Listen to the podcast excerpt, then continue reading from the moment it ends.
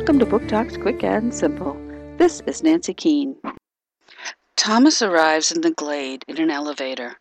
He knows his name, but all his other memories have been erased. He finds himself with a group of boys just like himself.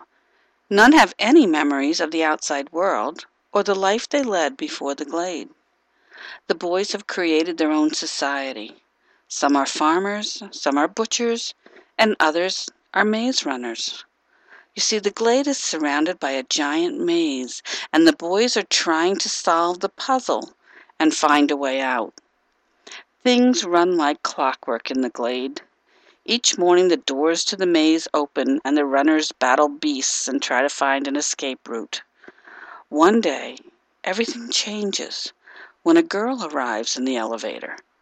Thomas feels a connection to her, but he can't say why. She is holding a note that tells the boys that the end is near.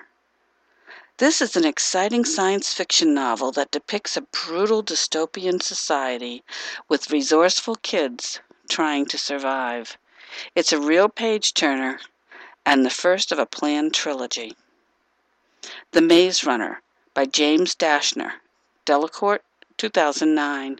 Book talk by the Pennsylvania Young Readers' Choice Award Committee.